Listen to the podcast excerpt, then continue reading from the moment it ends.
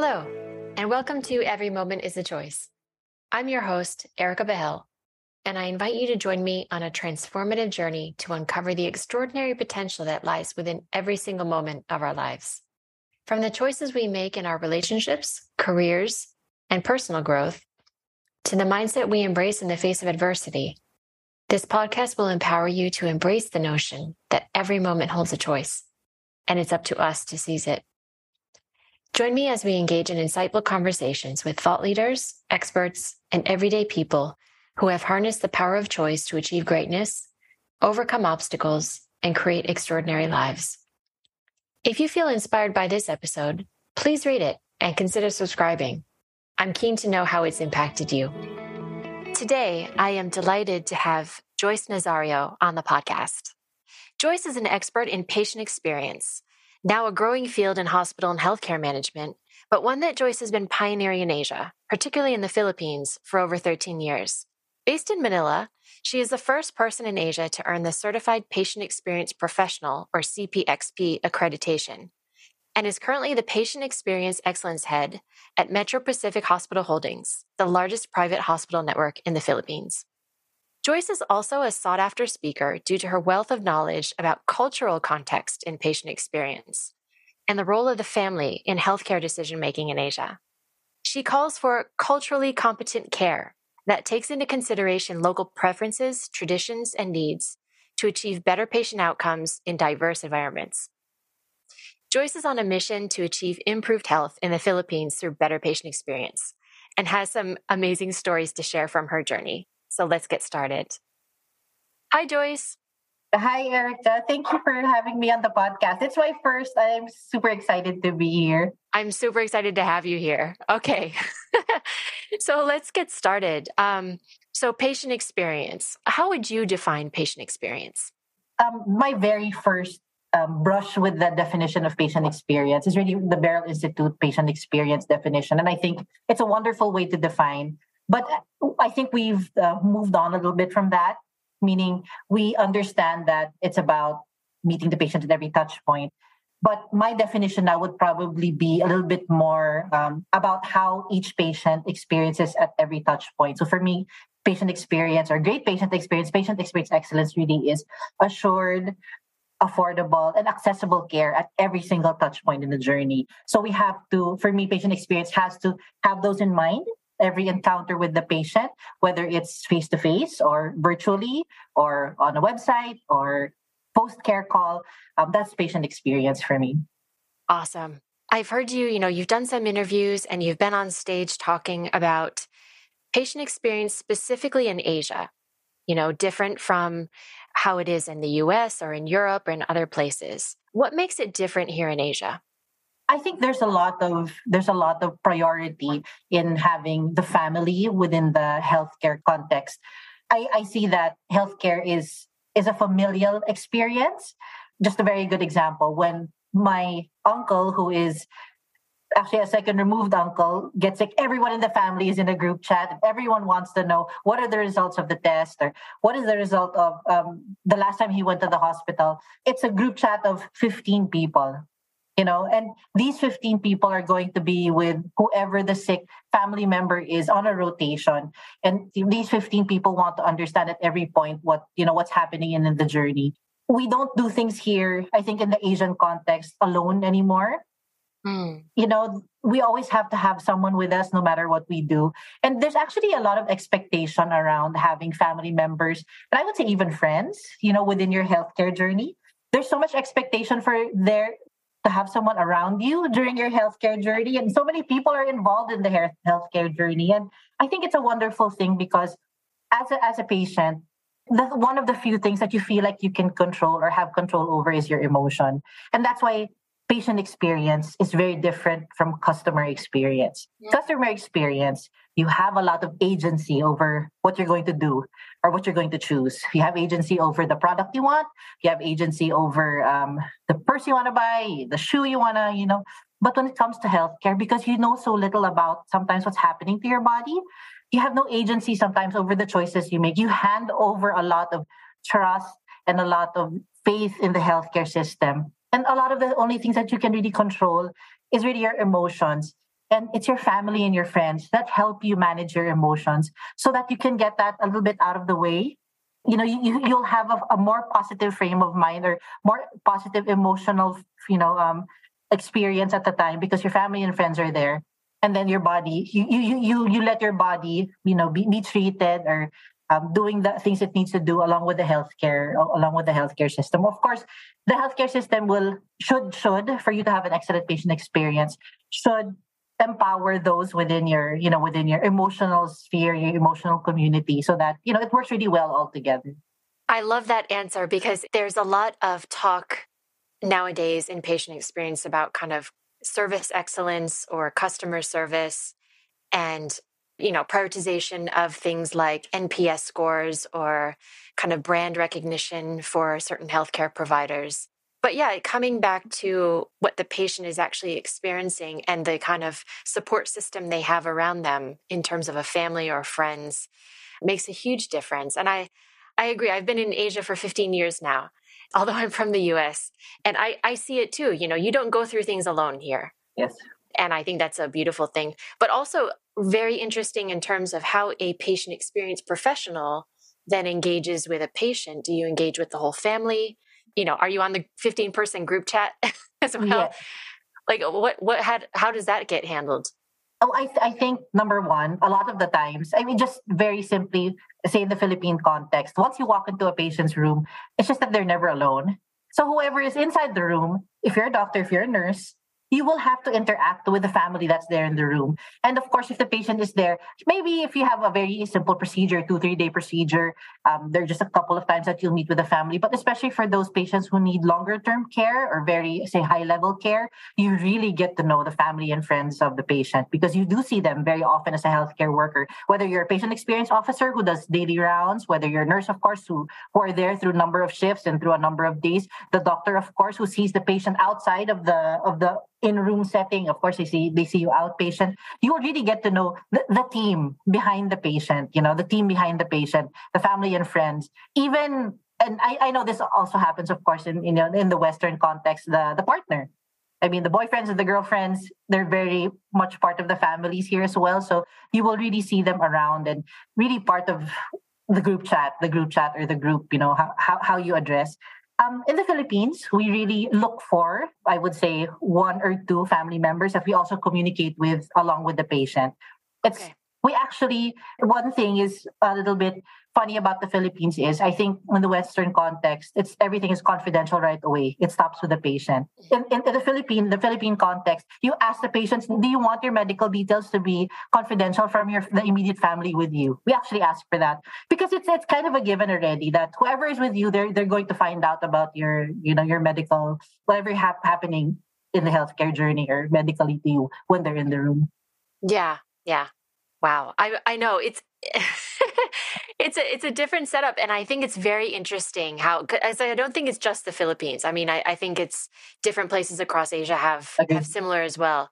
And one of the things I, I really like your phrase when you talk about culturally competent care. Yes. I mean, this this isn't just involving the family, but this is kind of all different types of factors. What other factors are there in culturally competent care? In the Philippines, we have um, two major i would say two major religions. So of course a lot of us are catholic but you know we have a lot of muslim brothers and sisters. And that also goes into the other countries of course surrounding the, the in, in southeast asia. And there are a lot of things that you really have to think about in terms of making sure that they have the care that is appropriate to their religion number one. So of course the food that they eat is very important. It's, it's really part of a lot of the you know depending where you are in the philippines like the hospitals of metro pacific health that are in in mindanao they really have their own setup for our muslim brothers and sisters. They have certain languages as well and we have interpreters already available. You don't have to look for one. They they're integrated into the staff already so that there won't there isn't any gap in terms of getting to communicate with the patients according to according to their language. Again food is very important. And one thing that i know it's very simple but i think the dignity and privacy especially how different cultures manage the females and males it's very important for them. I mean there's especially for the females they really would prefer to have female healthcare healthcare workers taking care of them, especially in more vulnerable settings, say, you know, of course, um, bathing, dressing up.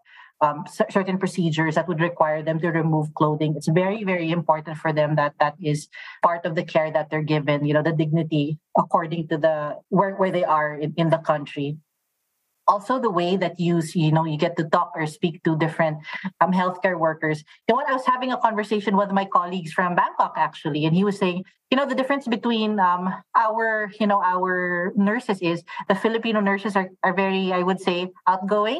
They're very outgoing. You know they they find out that you you're, you're filipino or even understand a little bit of filipino they call you kuya or ate which is like which is which is a very respectful term for an older brother or sister. Kuya you're here again. So ate you're here again. But he was saying that a lot of the thai nurses um, because of the culture are very i would say a little bit more um, demure in the way that they get to speak to the patient. So sometimes also, um, especially for cultures that are very, I would say, more straightforward, there, you know, there is something in a way in, in the way that the healthcare, you know, the healthcare does happen.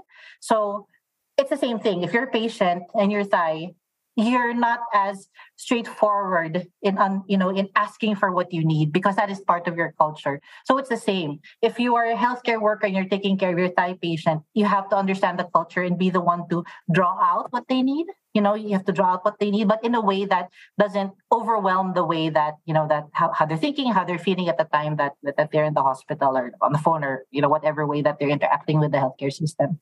Yeah. I mean there's there seems to be so many factors but the end goal, like you mentioned earlier, is kind of the emotional state of the patient. And yes. Uh, whatever factors kind of contribute to that, you want to make them emotionally kind of engaged and supported, I guess. Yeah. yeah.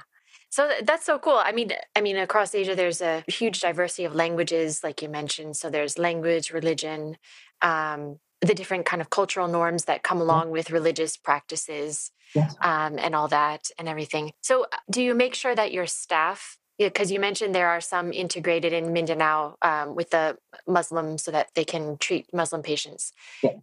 The diversity of your own staff when you're when you have a patient experience team, do you have to craft it specifically for the type of patients that are coming in?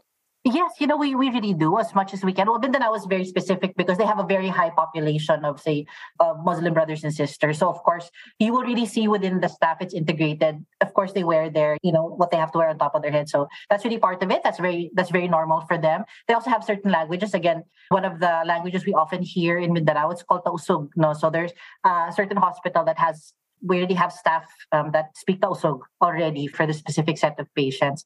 One of the things that we like to do, and it's very important, and I think very specific to the patient experience team, is we have this thing called prepping. Prepping, you prep. You prep the patients and you prep actually also your doctors because you kind of act as an in between as patient experience. I like to say that we're kind of the gap fillers, right? Because we understand the patients, but we work with the healthcare workers. So we fill the gaps between them. So we, we often prep, for example, our patients if we have a good relationship with them, we need to tell them, oh, by the way, your doctor is actually pretty, you know, he, he speaks really fast and um, he, he he's very smart, but this is the way he he he gives he gives you healthcare information. Before he arrives you might want to list down three questions already so that when he comes in he doesn't forget that to answer those questions. On the other hand we'll talk to the doctor if he's coming in before the patient. By the way your patient is very shy and um, she actually mentioned these things to me so when you come in, maybe doctor, um, you could bring up these certain aspects that she was asking me a bit earlier because I believe she would like these addressed during the conversation you have when you come visit your patients. So that's a very important aspect of, um, I would say, patient experience. Um, of course, patient experience officers do this, but actually uh, the nurses do this a lot as well because they, they're the in between, right? And it's something that we have to understand. And again, like you said, per cultural context, as those in betweens, we have to understand them and get them into the healthcare conversation. That that's what we actually makes for me the best patient experience. You know, when you mentioned earlier that brand is important, of course, brand is important because we're business. We need patients to come into the hospital. That's true. NPS is important because we want to understand that the do the patients really love us enough to come back or tell other people that you know this is a good healthcare institution come to the healthcare institution but in the end, as much as I, you know, I, I give a lot of importance to these. Personally, we track also NPS um, as as a metric, as a business metric. But in the end, it's really about um, what happens at the worst of times. And uh, even uh, just to share a story that it happened lately to someone on the team as well that um, unfortunately there was um, something going on in the family. They had to bring that person to the to the emergency room. And he didn't say to the marketing team oh my gosh marketing team it was amazing. The first person he talked on the team was me and said you know it was amazing care that we received in the emergency room. You know it really matters. And i said yes of course patient experience matters because in the end that's what they remember. They're not going to remember as much what they saw online you know. They're not going to remember so much whatever number of stars the hospital has. They're going to remember the care that they actually received you know on the spot. And even more so if it's appropriate to who they are as a person. And again that's where the cultural context comes in. Was it appropriate to them as a Muslim? Was it appropriate to them as a Buddhist? Was it appro- appropriate to them as, you know, practicing Hindu? Was it appropriate to them again as an Indian? Were were they spoken to in a way that tried to adjust to the accent that they had? Were they spoken to in a way that they have a different way of speaking English? You're trying to meet to meet that gap so that they have better understanding. That matters the most. Yeah, and what you brought up there highlights, like you said, the difference between a customer experience and a patient experience. When someone is a patient, they could be there in an emergency situation. They could be having one of the worst days of their life, basically. If they come in for a serious injury or something has happened to their mom or something. I mean, this is really the, the emotions will be running so high. And in that moment, they need something more than just, you know, a shiny waiting room or exactly. a nice digital app or something. They need they need empathy. Exactly. You know, they, they need empathy. And I think that's what you're describing is meeting them where they are. That's so beautiful. so beautiful. Um, yeah, so I want, we talked a little bit about the diversity in the kind of healthcare team and in the patient experience team. How do you see the role of, you said patient experience is kind of like a go between sometimes mm-hmm. between mm-hmm. the doctors and the nurses. Mm-hmm. Do you ever find yourself having to do like damage control? because a patient's experience is always, you know, it's not just the patient experience person who formulates their, it's whoever they come into contact with. Yes. So are you often trying to kind of uh, talk to doctors or other healthcare workers? Definitely, because I think it's really more of um, when, when we talk about damage control or going between, it's really more, again, it's getting, say, the doctors to understand how the nurses are, or the nurses to understand how the doctors are, or the patients to understand how the nurses are, or the patients to understand how the doctors are. It's really putting things into the right context. And of course, for example, um, uh, the doctor came in, they were short with the patient, and the patient says, I don't really like that doctor too much. He's really short with me. And of course, our job as patient experience officers would be actually, your doctor is one of the best spine doctors that we have in the Philippines. Um, we understand. It's just that you know this is her or his brilliant mind, the way he you know he, he, talks. But if you look at the actual results of what you were doing, you actually have the best results we've ever seen. You know, compared to other patients. I will talk to him, of course, and let him know that you would like to spend more time with him to understand a little bit more. And I know for a fact that he's very concerned about you because when we get to talk about you as a patient, you know he's really looking he's really looking at the results that you need. So it's just really about his communication and i know he, that he's working on it as well. And then you know of course we'll get back and be very you have to be very honest you get back to the doctor. And i'll do it maybe in a more filipino way. Doc you know the patient was saying that they might want to spend a little bit more time with you. And that's how you do it right? That's the go between. No, yeah. you know, she was saying, you know, the patient was saying that, you know, you're really, he's really smart, but you know, didn't really understand some parts of what you were saying. Can you do that the next time, Doc? Yeah, I mean that's the way it is, right? That's the way it is because you have to you have to meet people or try to get them where, where they are so that they, they understand better. You know, you're not gonna apply, and that's one thing as a patient experience professional you have to have a lot of we have to learn how to adjust and move like water through everyone and everything you know you have to have that capacity to be flexible sometimes you're going to be the tough person patient experience often has complaints management under them. I was a complaints manager for many years. Sometimes you have to be the person to, you know, stop very intense situations. So you're the tough one. But a lot of the times also you're you're kind of the buffer for a lot of things that are happening. You're you're the soft one when it comes to certain interactions that are happening. So it sounds like in terms of the top skill set for mm-hmm. patient experience, you're talking about communication, uh, you've got empathy in there. Yes what what else would you consider kind of the top skills for someone in patient experience? Critical thinking. Very important. because because you, you're put into a lot of situations where well, number one, you have to be very knowledgeable about the healthcare system. You can't be a, a true patient experience professional without understanding the ins and outs of a hospital. Um, I had uh, one of my former bosses, her name is Marilyn. She was the first one who actually used patient experience in the Philippines. She was my boss in, in my former company. We actually work together now in Metro Pacific. So she's the one who used it here, and she got it from Cleveland Clinic. So more than 10 years back, more than 10 years back. And she was the one who didn't allow us to go on the floor without having enough training from the ones who were the other patient experience officers that were working because she said that we can't do our job right if we don't understand what's happening within the healthcare system because it's so complex. Um, the hospitals I used to work for, there were two hospitals of 600 beds each. For the Philippines, that's a very big hospital already. So I believe in the same thing. You have to understand the system very well. And number two, how to how to think on, on, at the moment um, again, I come from complaints management, and there are some very, very volatile situations that you could be in. You know, it could be privacy, it could be, you know, a very bad outcome. You know, you have to rethink on your feet sometimes with, you know, having to mix being empathetic but honest but also understand your position as someone working in in the hospital right you know you can't just throw that out the window for the patients. You have to balance all of those things. And critical thinking really you know is able to manage all of these things together. And as a patient experience officer really top um, skill for me. And it's not it's, it's not something you can just learn. You know it, it takes a while. It takes a while for you to be able to to do that within the healthcare context.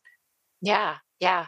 It seems like i mean there's so much of a responsibility for patient experience officers and anybody who is dealing with patients frontline mm-hmm. to be able to make decisions in the moment. Yes. So, eh, you know, it, not everything is a checklist and not everything is kind of um, prescribed, right? Mm-hmm. You, so you have to think of how do I deal with this situation in the moment? What are the tools I can use to do that?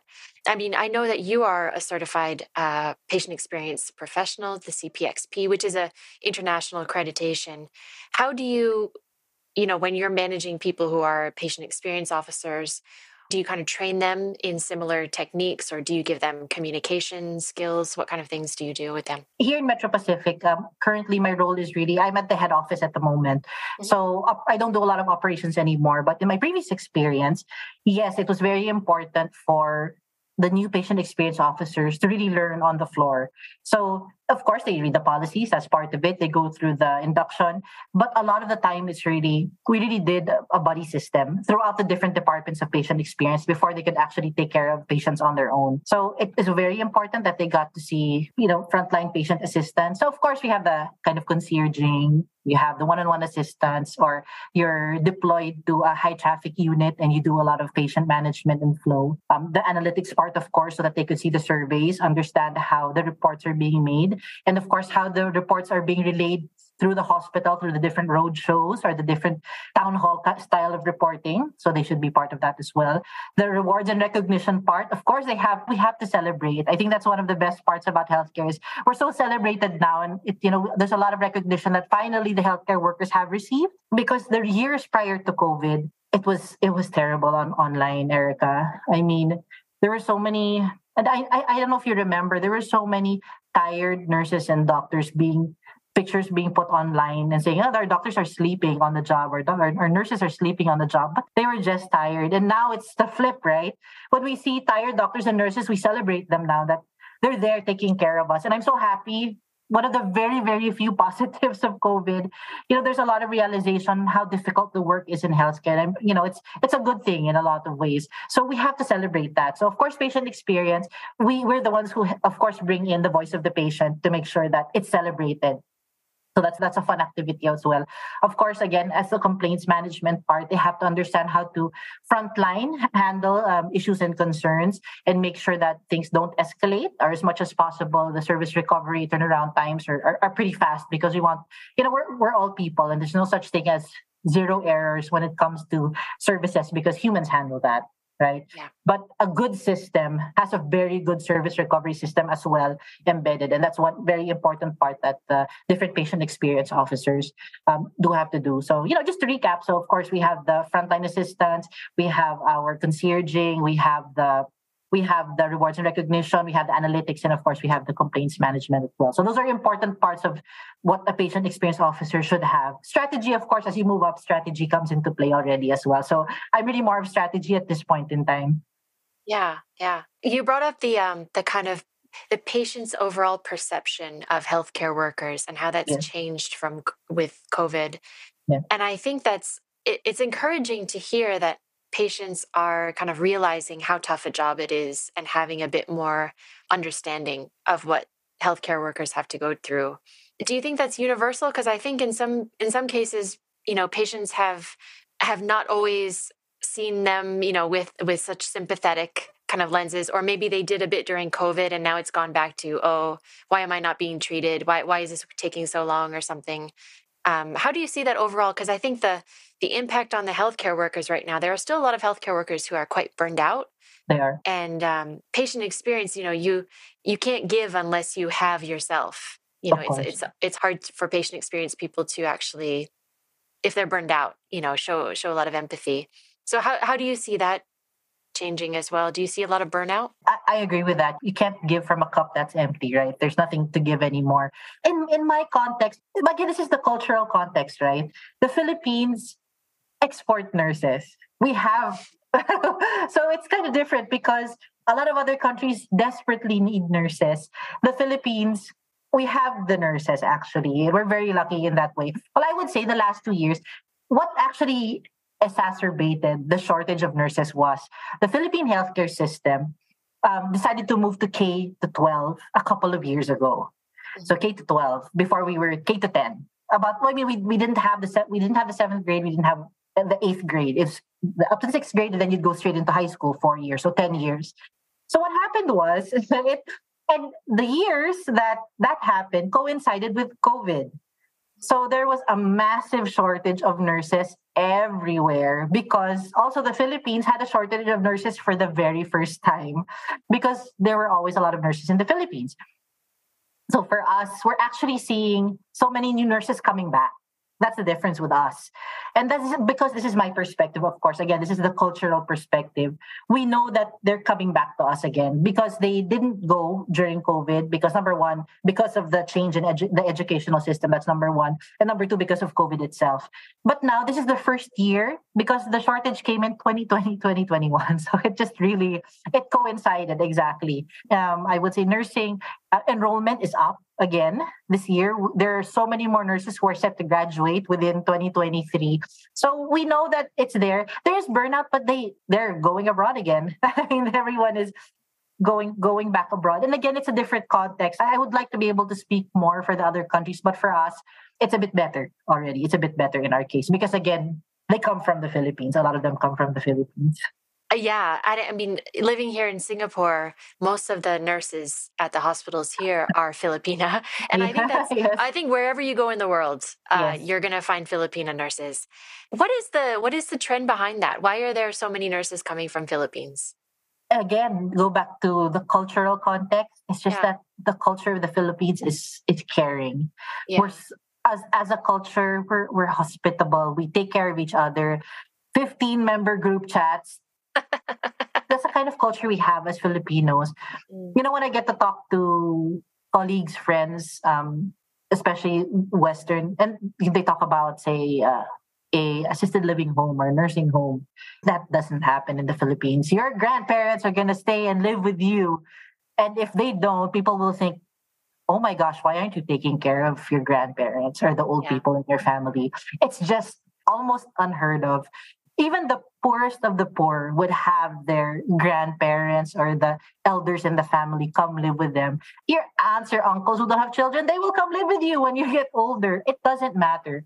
It's just the culture of the Philippines. And that's why I think we're so drawn to the nursing, to the nursing profession, because that part is not it's not hard to learn for not hard to. Maybe they have to change up the empathy and the warmth and the compassion for the family, you know, to, to make it appropriate to the healthcare, into the healthcare setting but it's there already. It's not something you hardly have to talk about because we, we always say it's like, oh yeah, they're, they're, they're like family. Again, the term I was telling you, ate, kuya, that's for an older family member or even older, tita, tito. That's for an older family member, aunt or uncle. It's just everyone gets called that. If you go into all of the hospitals in the Philippines, especially the government hospitals, everyone's gonna call you Ate Kuya. as long as they perceive you're a little bit older than you, they will say that. Or they call the grandparents Lola, which is grandmother, Lolo, Lolo, or ano, kind of in between. Say you're in your 50s, Nai. In, Inay is mother, Nai, Nai, Tai, is father. It's just really like that. It's so natural for us.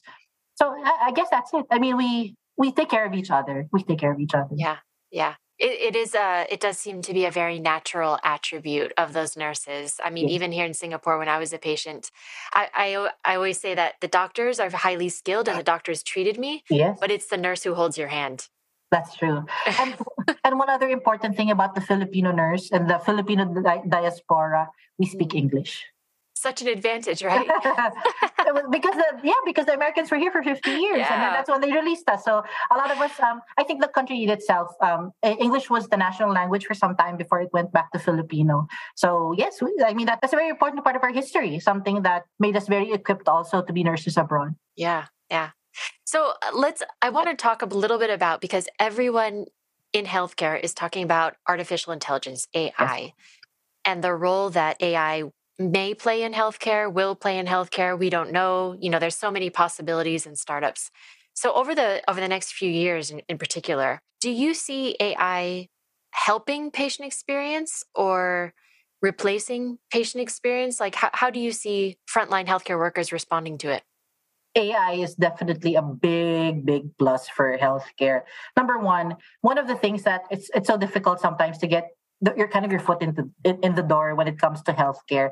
You call, the phone lines are busy. You know, emails take a long time to reply to. You have to line up, but AI will because because of the way it's evolved, especially using NLP now.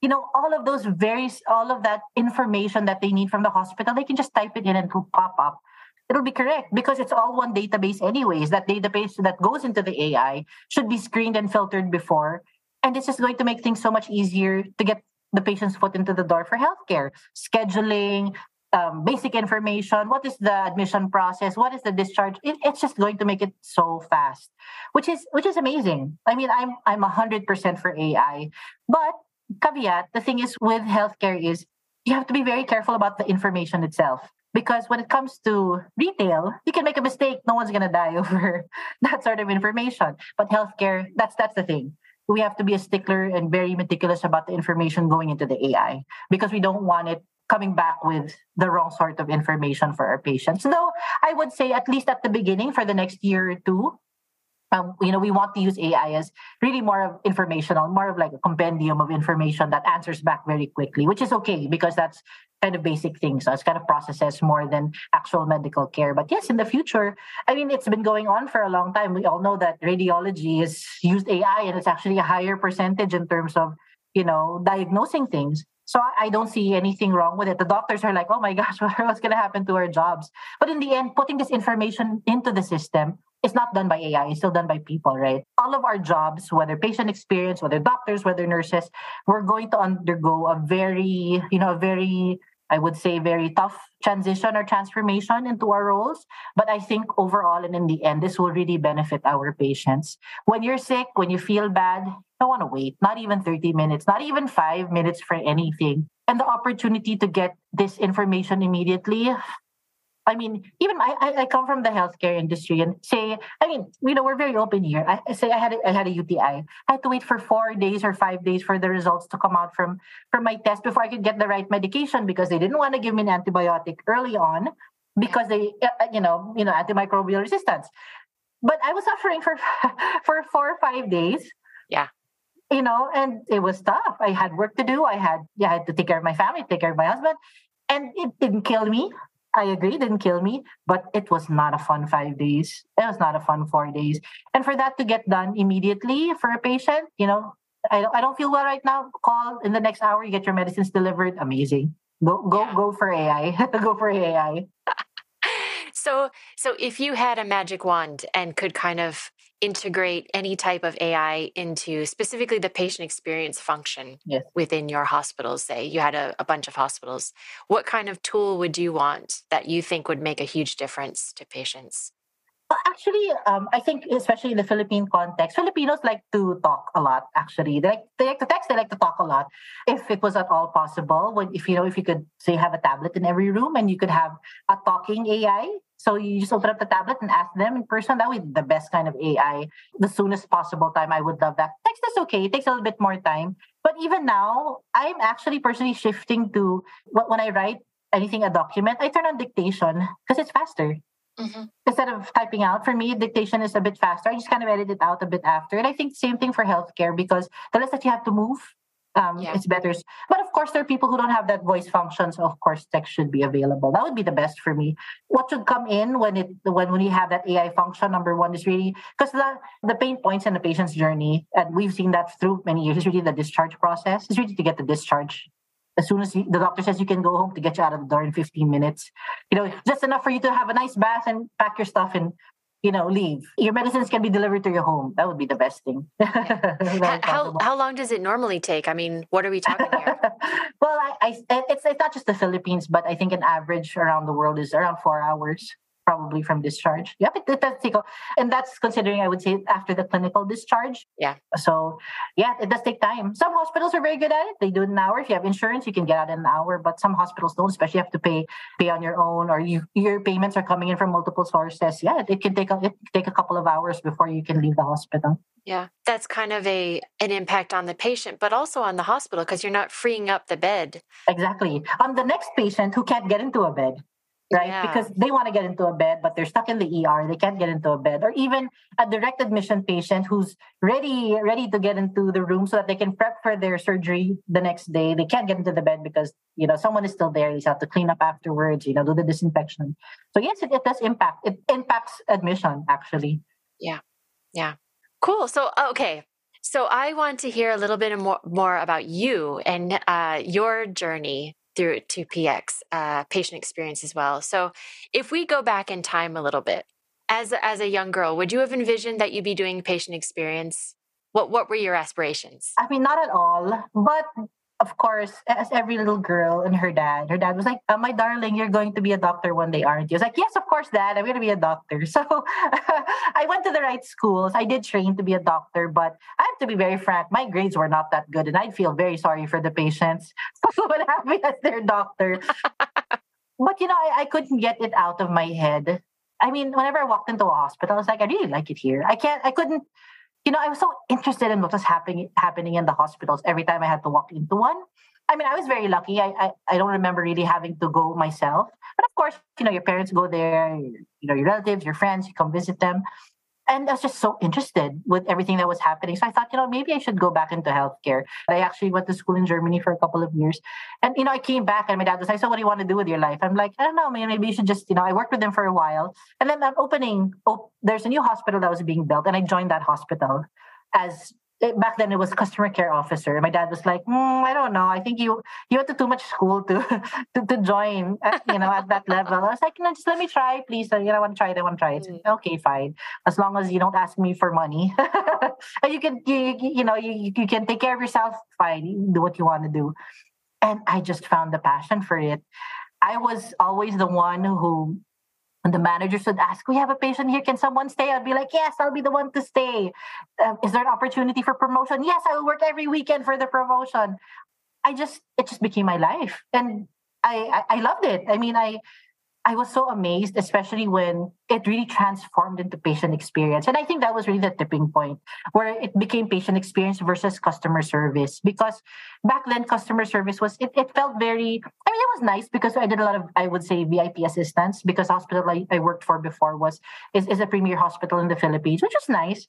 But things changed for me when I got into the complaint when I became a complaints manager because that's where I saw the real worth of the patient experience as patient experience professional because that's where you got you know people going through the worst of times you know their child had passed you know unexpected outcomes. You were there you know to hold their hand when you had to bring them down to the basement.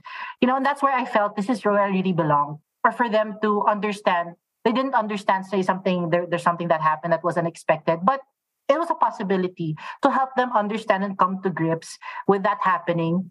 I thought this is where I really was meant to be. And then we did the surveys, and then the surveys came out and it started becoming digital. So, first of all, the surveys were, were paper. I started working on the paper surveys. I was like, wow, this is really good information. Why aren't we reporting this to the whole hospital this way? Because it wasn't. We just report some scores, patient satisfaction scores, and that was it. It's like, there are a lot of really good comments here. I think we have to start acting on these comments. And then the way I started turning up the reports, the different the different executives of the hospital were like, they're starting to use it for, for strategic planning, for, you know, and I, I felt so good about that. Like, this is, I didn't realize, you know, some paper numbers could do this. And then we transformed into the digital where things were starting to move very fast. It was so easy to turn out the reports. So the analytics, I was able to move it on to someone else and I moved up to a more strategic position. And then the way I laid out the patient experience team we're like, wow, we're we're doing really well in patient experience. You know, the way that that we're able to relate to the doctors, to the different, you know, different ancillary units, of the nursing units, and the, you know, the way we started working on process reengineering projects together. It was amazing how it started. It really became very I mean, patient experience is rooted through the organization already. And every time they wanted something done, it's for patient experience. And then I was, okay, fine, it's for patient. Yeah, but I mean, isn't that the end goal of what I think that's the end goal, right? When everyone says, well, well, well we want this project because it's for patient experience, better patient experience. Uh, okay, we'll approve that project. When you come to that point, you know that you're doing the right job, right? You're doing the right job. You're in the right place where, where people just say the words. And a couple of years before, it was so hard to transition out of customer service. And now everyone's like, no, patient experience, patient experience, patient experience. You see it more often now throughout different hospitals, if you do search out a lot, they use that term a lot more now. Of course, our hospitals, now they all use it, the 20, 21 hospitals that we have. But even the other hospitals, they've really started using that that term. And I'm glad because it brings us all back to, you know, what our patients and their families really need. Yeah, yeah. And I'm I'm so glad you brought up the the part about, you know, helping and guiding patients and their families through really tough experiences. And you know every everyone in healthcare has to deal with a lot of emotional and they do it with different ways. You can compartmentalize it kind of desensitize yourself to people's emotions. But how do you how do you recharge yourself? Because dealing with heavy emotions at work means you have to also take care of yourself. At the beginning it was very tough for me. I remember coming home um, after certain very intense uh, intense encounters and i just my, my my family couldn't get really talk to me because I was processing a lot of it. But when I reframed it into I'm actually doing this, they're not mad at me per se. Or they're not mad sometimes at the hospital. They're sometimes mad at the situation that they're in. And when I reframe it and, and tell myself this is I do absorb the the emotions from time to time. That's true. But it's really about cognitively putting yourself in the right space when it comes to dealing with emotions.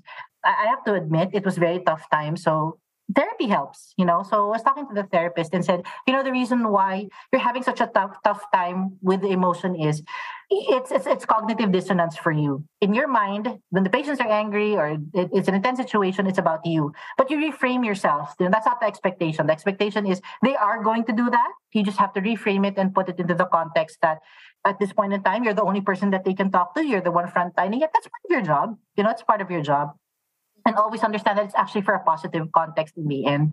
Of course, there are patients, we can't help that. But in any industry, of course, there's some patients and their families who will try to take advantage. That's part of it. You know, there's no such thing as, as, as a perfect society. But in the end, something did probably still happen to them. They probably triggered it. So it's about us. It's, it's, it's up, up to us to be able to fix fix that or at least um, make sure that they have an understanding of the real situation and help them come to terms with that. When I get home, of course, I, I love my crafting. Crafting is a lot of ways for me to express and to, you know, de-stress or to mm-hmm. decompress from what I do. I love crafting. So I was very into that for a while, especially when I was on the front line. Yes, not as much, not as much now because I, again I'm in strategy right now and I, I handle a bigger, you know. So now I a lot of my free time is doing things like this talking about it talking about it more but yes i do that. I love my daughters. I, my daughters you know they're into sports. My husband is into sports as well. He's a basketball coach. So watching the basketball games, the soccer games, the tennis games that they are. It's such a different, you have to switch your mind because it's so different from what's happening in the hospital where there's so much movement. It's really one thing happens to result into something immediately. There's no long process time. You know, it's it's amazing. It's it's a good way to. It's really a good way to de-stress. And um, I I wouldn't say I'm very religious in the sense, but yes, of course, you know, I'm Catholic, so a lot of prayers, faith really does matter for me. And of course, my friends. I really enjoy spending time with my friends and talking to my friends. We don't see each other as much as you're older. You know, you don't get to see each other as much. But I love going on Instagram, exchanging memes with them. It's it's just a totally total de-stress. I love them. I love those jokes. I love those videos. Hundred percent. I use that to de-stress. nice, nice. And and I mean it's true, you know, you need to kind of remove yourself from this situation and get into a totally different situation as well.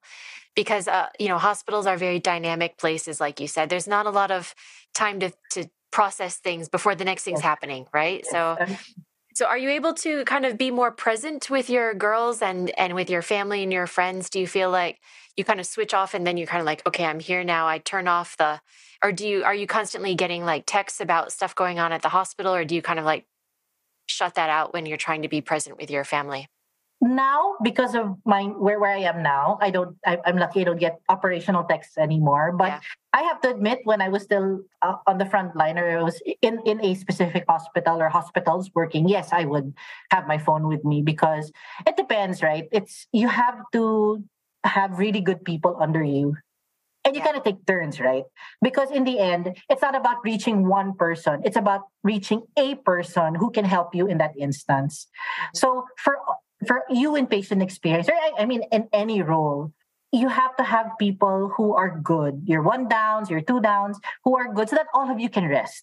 All of you can rest, and they would only get in touch with you if you know if there's something that really needed your attention, which generally would not, because they can handle. I think uh, when I was still in the hospital operations, like right before I left, I, I would rarely get messages already on the weekends or you know during holidays because the person the the officers in charge that we left you know were were the trained people. They knew how to handle situations. And they weren't young. None of them were like 25 years old or 23 years old.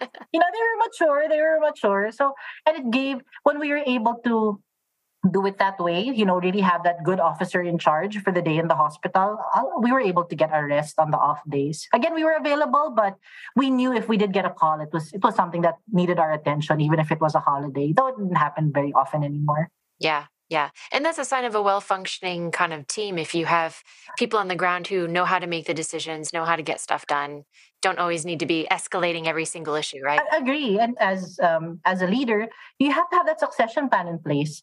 I mean, you're you're only a good leader if you can actually leave and they can function without you. That means you've really done your job in making sure that the patient experience team will, will work, whether or not you're there. Of course, you'd like to believe that they need you every moment of the day, but that's not being the right kind of leader. That's not being the right kind of leader. Absolutely. Absolutely. So true. So, what advice would you give if you have young nurses coming up or young patient experience professionals coming up. Is there anything you know now that you wish you knew when you were just getting started that you would tell them? You know, you have to let go of all your preconceptions about healthcare. I think that's one thing because when I got into healthcare, these were my ideas. And the moment that I told myself, wait, wait, wait, you know what? You have to learn from every single situation that you are in learn the lessons from each of these situations. And they might not even come up exactly the same again in a couple of weeks, months, but you've learned something that maybe can help you. You'll probably be able to apply in the future. Of course, there are things that are kind of the same, but it's just because people are not the same. The way you deal and function with each person is different. I mean, I've had presidents of the Philippines come up and they're not as difficult to deal with as some other patients because everyone is different. I mean, it's uh, I mean that's that's just the truth. You know, that's just the truth. But you know how to deal with people who have high expectations and demands of you. You know, you're able to use that lesson from previous patients and use it into the current situation, and it makes it much easier for you, right? So, I mean, just let go of all preconceptions, and I think that's one thing that really helped get get me through the toughest of situations. Is in the end, number one, I was able to fix something or do something for someone. Very important. I always think about that. That you know, it's like tough day, but in the end, you know what? I was able to do something good. If it wasn't for me in the end, at least it was for the organization, maybe for my co co-workers. You know, it happens, right? There are instances where one of the patients started throwing things, and the nurses and the doctors they were like they couldn't, they didn't know what to do. So, you know, I took them aside and told them, you know what, I'll just go talk to this patient. And I told the patient, excuse me, sir, if you if you want to keep doing this, you're going to have to leave the hospital. And you know, and it may not have been for him, but at least for the I was able to take care and protect the nurses and doctors of the hospital. So you know, it, it's uh, it's always in that context. If you keep having that in mind, you do have to have some downtime. That's true, where you don't have anything in your mind. But on a daily basis, if you have that in mind, it actually grows your capacity. You know, it grows your capacity. I mean, when you say you're an expert, actually, when you're expert, the more you know, you don't know anything. It's kind of like that. You you learn more, so that all of a sudden it just expands for you. You can take more because you learn more. Very true. So are there any predictions you have around where where patient experience is headed over the next few years? We talked a little bit about AI, but mm-hmm. do you see anything else kind of on the horizon or anything you'd like to see? Patient experience in the home. Hospital at home is growing very much in in in, in the Asia aspect. And I think that's true because we've been seeing that I would say in the hospitals lately, high value cases are actually growing, meaning those that really need more difficult surgeries, etc. But a lot of the primary and the very simple, simple cases are actually taken care of at home. And that was really pushed by COVID in itself, that people realize that they don't have to come to the hospital and be admitted in the hospital for two to three days when things can get can be done at home. Right now, patient experience is very centered where the facility is. And of course, yeah, I will talk about, of course, also as website, as you know, things that the patients have um, can have touch points, but not as much as care at home. And I think patient experience has to move in that direction. How, how we're going to change the way we do patient experience in a person's home. Because, I mean, again, there's virtual hospital, hospital at home. How, how will we come up with new ways to collect data on that? How will we come up on ways on how to be empathetic, but also think about what we have to think about when you're also not in your home facility. Of course, you know, there are a lot of different things to think about, the legalities, etc. So that's one direction that's very important. I think second is patient experience is kind of in between right now in the Philippines. I'm very lucky that Metro Pacific um, is putting me in leadership in some certain hospitals, but it's, that's, not happening in a lot of hospitals. So I think the transformation across the Philippines and across the rest of Southeast Asia, that's happening, where we're getting C-suite level executives already with the patient experience title. That's very important because, you know, as much as I believe in grassroots, it does get a little bit faster done if there's pressure from if it's a top down approach you know that's that that's really important because there you get the right metrics into the KPIs you know you get the right metrics in you get the right balance scorecard you know items in and that, that really helps that really helps. Yeah and it's one thing to have frontline people showing empathy but it's another thing to have someone sitting like you said at the C-suite table discussing the importance of patient experience so that the the people controlling the finance and the budget are all aware agree the, the modeling right the modeling yeah. I mean, if you see your C-suite executives doing the right thing, it's e- much easier for you to do the right thing as well. And you know, I mean, my bosses who who who would really take the time and effort to do things, you know, you you wouldn't want to be like, oh, parang, you don't want to be embarrassed if because they do it, you don't do it, right? So that's important as well. Yeah, yeah. This has been an amazing discussion, Joyce. I, I love the the kind of insight into your world um, and I think the listeners, you know, will and will appreciate it as well because it's it's so rare that we get to see kind of the the inner workings, that kind of the day to day and everything of how patient experience actually works, especially in a place like Manila where you have so many patients. I mean, it's it's a massive city. How big is Manila, by the way? Oh, I think Metro Manila is I think it's actually more, but I remember a year, two years ago, we were at 11 million people in Metro Manila. Yeah. So that's any big US city right there. We're not talking about a small place yes. and everything. Yeah. So uh, my last question, Joyce, today, you've talked about, you know, patient experience is so important to you. What would you like to be remembered for? You know, that's a, of all the questions, it's a tough question. And I think that's very Filipino of me to say, oh, you know, it's all of a sudden I feel a little bit shy about answering that. But I think in the end, I would like, if I was remembered for something, is really making healthcare in the Philippines really more. I wouldn't. I would say patient centered, but what's the patient easy, right? I mean, I want it to be easy for them. You know, yeah. patient centered, yes, that's true. Every but just make it easy for them. You know, that's that's that's all we want. We just want people to be able to pick up the phone, type a message, walk into the hospital, and people look at them and say, "Hey, we're here to help you out. What do you need?" Okay, five minutes, you get stuff done. Patient easy. That that would be the best thing in the whole world for everyone. Myself, my family, your family, our friends. Just make it easy for them to get the healthcare that they need. Thank you so much, Joyce. perfect thank, ending. thank you, thank you, Erica, for having me. It was I I, I didn't realize it, it was actually an hour already, but I, I love patient experience. Patients, their family, they're they're what I live for, you know, they're what I live for. Thank you so much. Thank you for listening today. I hope this has been a useful investment of your time. If you feel inspired by this episode, please rate it and consider subscribing. I'm keen to know how it's impacted you. Now go out there and seize those moments.